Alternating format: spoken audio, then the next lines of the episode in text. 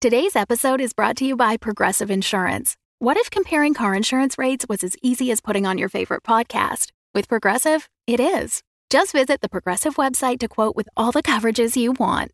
You'll see Progressive's direct rate, then their tool will provide options from other companies so you can compare. All you need to do is choose the rate and coverage you like. Quote today at progressive.com to join the over 28 million drivers who trust Progressive. Progressive Casualty Insurance Company and Affiliates. Comparison rates not available in all states or situations. Prices vary based on how you buy. When you need mealtime inspiration, it's worth shopping Kroger, where you'll find over 30,000 mouthwatering choices that excite your inner foodie. And no matter what tasty choice you make, you'll enjoy our everyday low prices, plus extra ways to save, like digital coupons worth over $600 each week. You can also save up to $1 off per gallon at the pump with fuel points. More savings and more inspiring flavors make shopping Kroger worth it every time. Kroger, fresh for everyone. Fuel restrictions apply.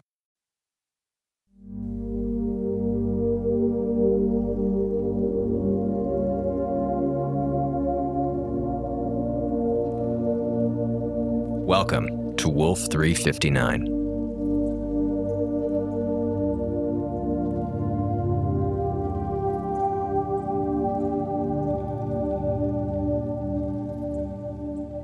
This is the audio log of Communications Officer Doug Eiffel, recording from the comms room of the USS Hephaestus Station. Welcome to day 530 of our little camping trip to the Leo constellation.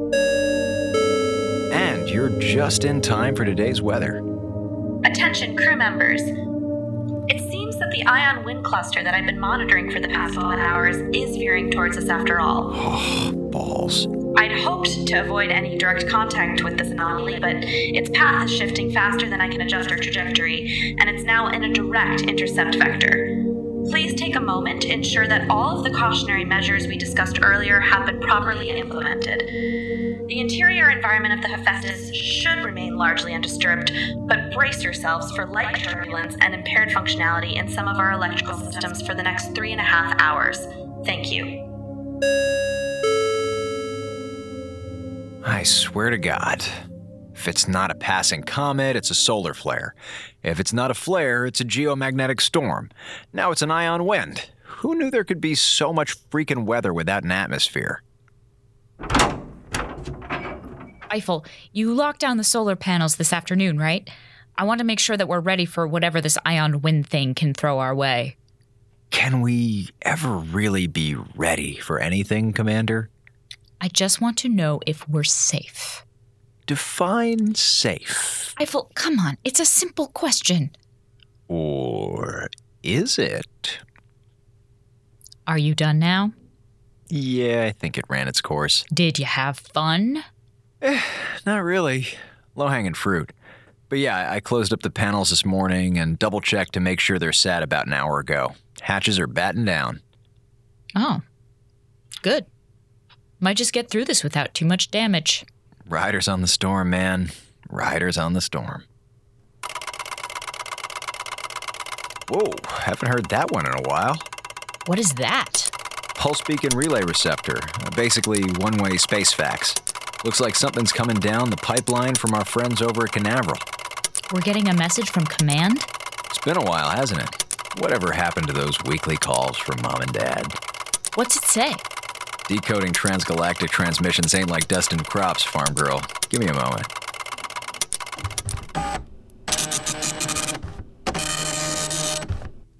Here we go. Let's see. the golden rose is ready for melting.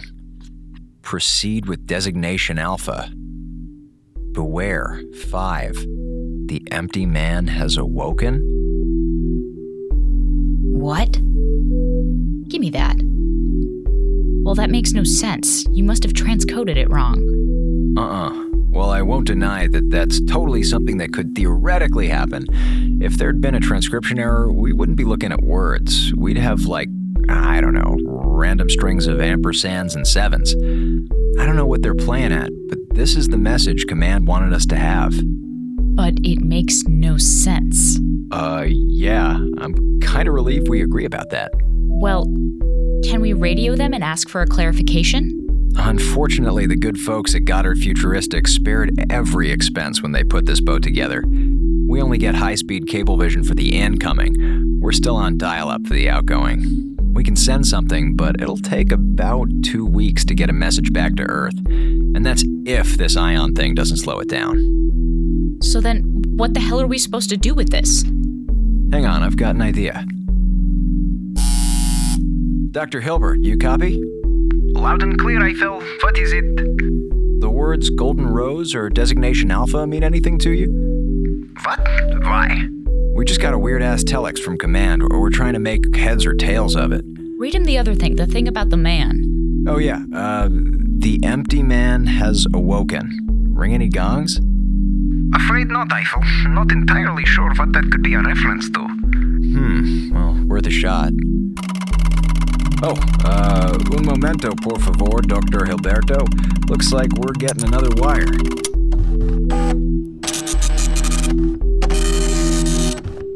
All right, let's see. The Andromedas are broken. The northern light should be reversed. Alert 4. The empty man approaches. Have like a whole bunch of drugs been made legal while we've been up here? Am I missing out on that? All right, hang on. Let's look at this thing rationally. So the first two sentences of both of those messages make completely no sense, right? Right. Right. Right. But then the second has followed a pattern. It's a warning, then something about this empty man, whatever that is. Yeah. And then there's those numbers five on the first one, then four on the second one. A countdown, maybe? What happens when we run out of numbers? The empty man cometh? Look, for the time being, we have no idea what these messages mean, so let's not get worked up about them. If Command is trying to warn us about something, there's not much we can do about it just from these messages. So let's focus on what we do know is real, like this ion cloud we're about to go through. All right? Yeah. Indeed. Good plan.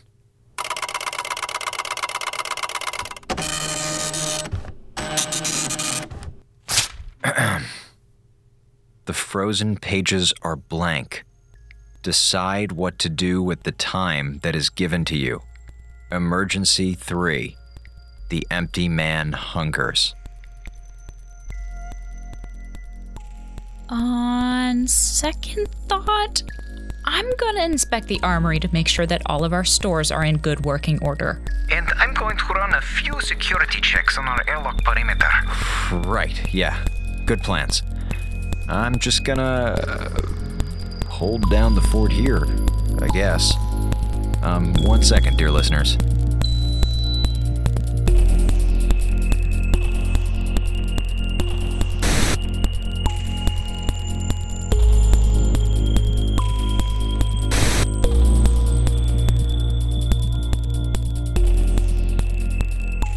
Hi again, folks.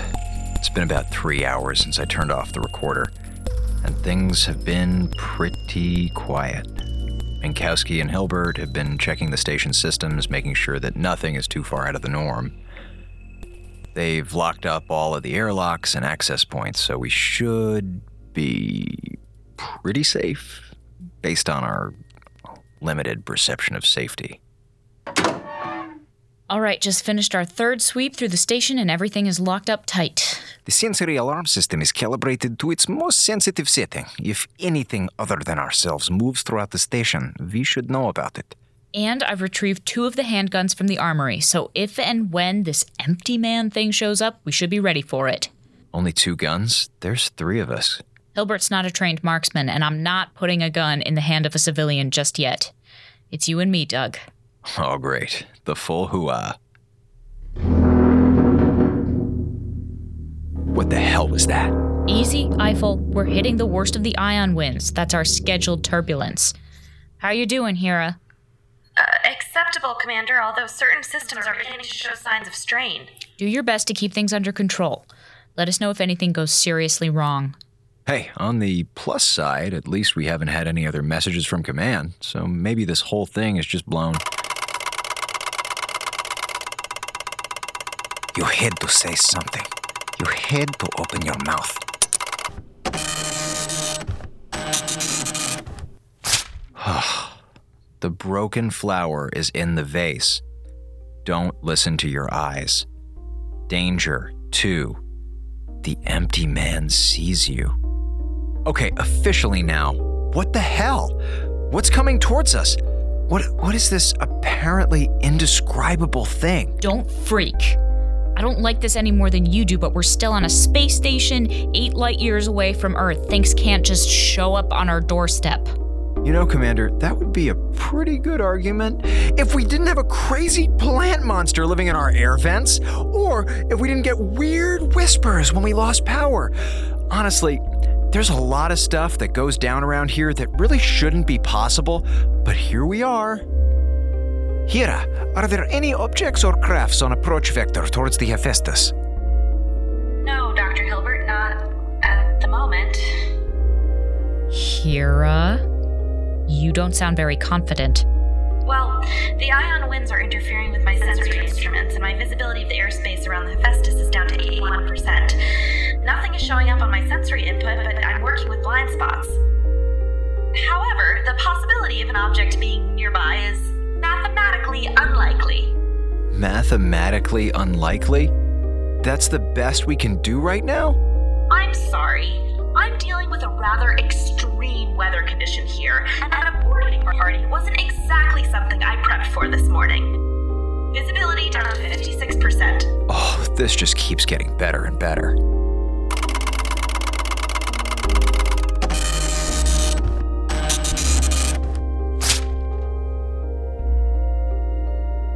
There's no way out. There's no way out. But there is a way in. Danger, one. The empty man shall knock. Hera? Still at zero sensory contact. Visibility down to 37%. Is there anything we can do to get out of here? Can we uh, put the station in reverse and back out of this cloud or something? Hera's already using all of our engine power to compensate for the ion winds. If she tried to change course now, we might end up Shh, in. quiet. Don't you hear that?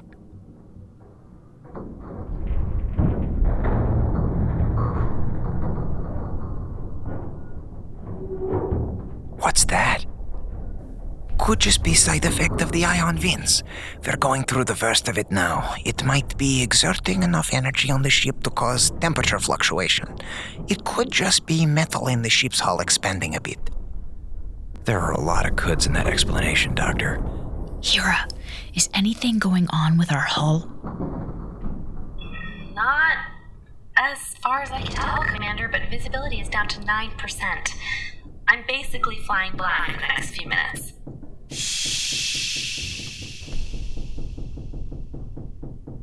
Just the Hephaestus compensating for the weather conditions. Atmospheric regulators, parametric stabilizers, all just doing their job. It's all regular noises in the process of keeping the interior of the Hephaestus a warm and stable environment. Are you sure about that, Doctor? No, but I like the sound of my voice a lot better than the sounds of what's going on out there.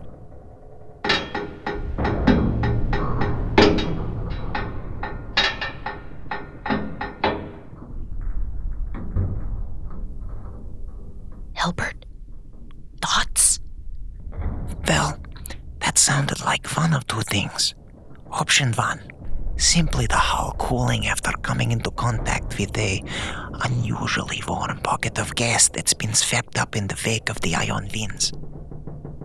What are the odds of that being the case, Doctor? Within the realm of the possible, barely.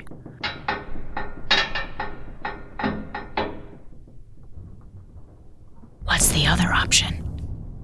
Something's walking on the outside of the Hephaestus. Oh, it's him. It's definitely him. Shh! Stop that! We don't know that, Eiffel. Listen to Dr. Hilbert. It could just be the station reacting to the ion cloud. There's a perfectly reasonable explanation here.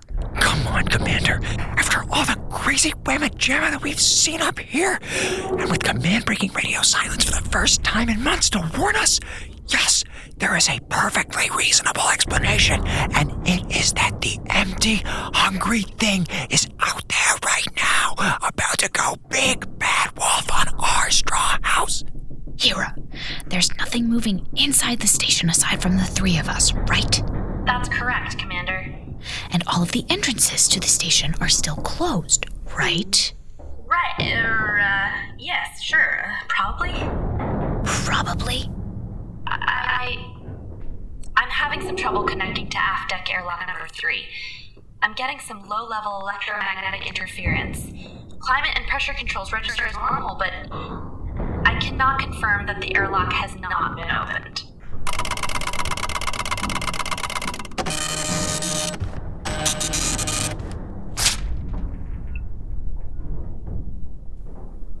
Zero.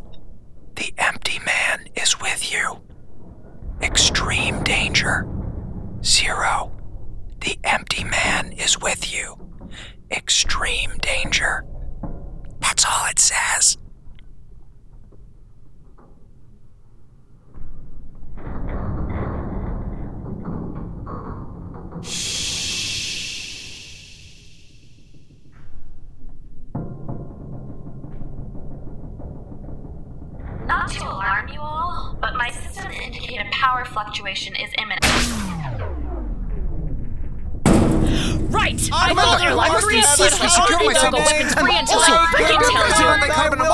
Which we could.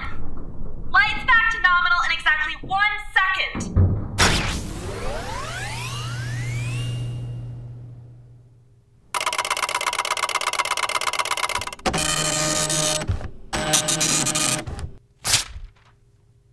Oh, god damn it. What? You have got to be kidding me. What? Those sons of bitches! What? Oh, The preceding six pulse beacon relays that you have received have been part of a psychological experiment. Please disregard the content of these messages and return to regular operational activities as soon as possible. Please record and clearly label any unusual crew behavior, deviation from protocol, or undue lack of decorum that resulted on account of the transmission of these messages in your daily logs. Thank you for your cooperation. Well, following that, this is going to seem a lot less sexy, but I'm happy to report that we're finally starting to move past the ion wind cluster. Visibility returned to normal and system stabilizing. I can confirm that there are no outside presences or life forms with any degree of nutritional insufficiency at this time. Thank you, Hera. Those bastards! How dare they put Eiffel. us through something like that? It's cruel and sick and other adjectives! What kind of person is deranged enough to call that an experiment? Relax. We've all had enough excitement for one evening. Come on, let's all just take a moment to cool off, gather ourselves, and really reflect on how horrible what was just done to us was. Commander, you're not going to just leave things at that, are you? Oh, don't worry. I think you'll find that. What did you say it was? Two weeks? Two weeks from tomorrow, the folks at command are going to get a fantastically worded message from the three of us, telling them exactly what we thought of their little test. I just wouldn't want to spoil something like that by rushing into it. I think, gentlemen, we need a proper night's sleep to really let our anger reach its full potential. I concur wholeheartedly, Commander. If you require any sentiments beyond the reach of the English language, I am happy to supply alternatives in Russian, Norwegian, German, Swedish, or Afrikaans. Hey kids, I'll log it in all six. Sounds good. Good night, Eiffel. Doctor. Good night, all. Good night.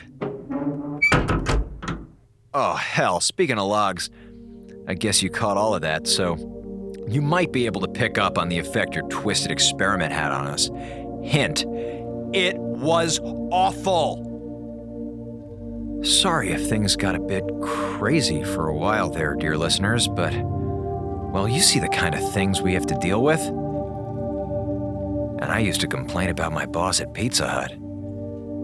Anyway, from the USS Hephaestus Station, this is Communications Officer Doug Eiffel signing off. Good night, folks.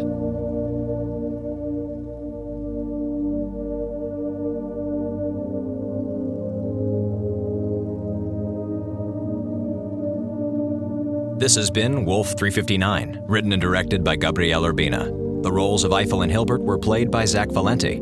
The role of Minkowski was played by Emma Sherr-Ziarko, and the role of Hera was played by Michaela Swee. Original music by Alan Rohde, and audio recording by Jared Paul. If you enjoyed tonight's episode, please consider taking a moment to leave a review on our iTunes page. Reviews will only be used to let other people know about the show, not as the basis for a creepy psychological experiment. We promise. Visit us at wolf359.fm or follow us on Twitter at wolf359radio for more information on our show.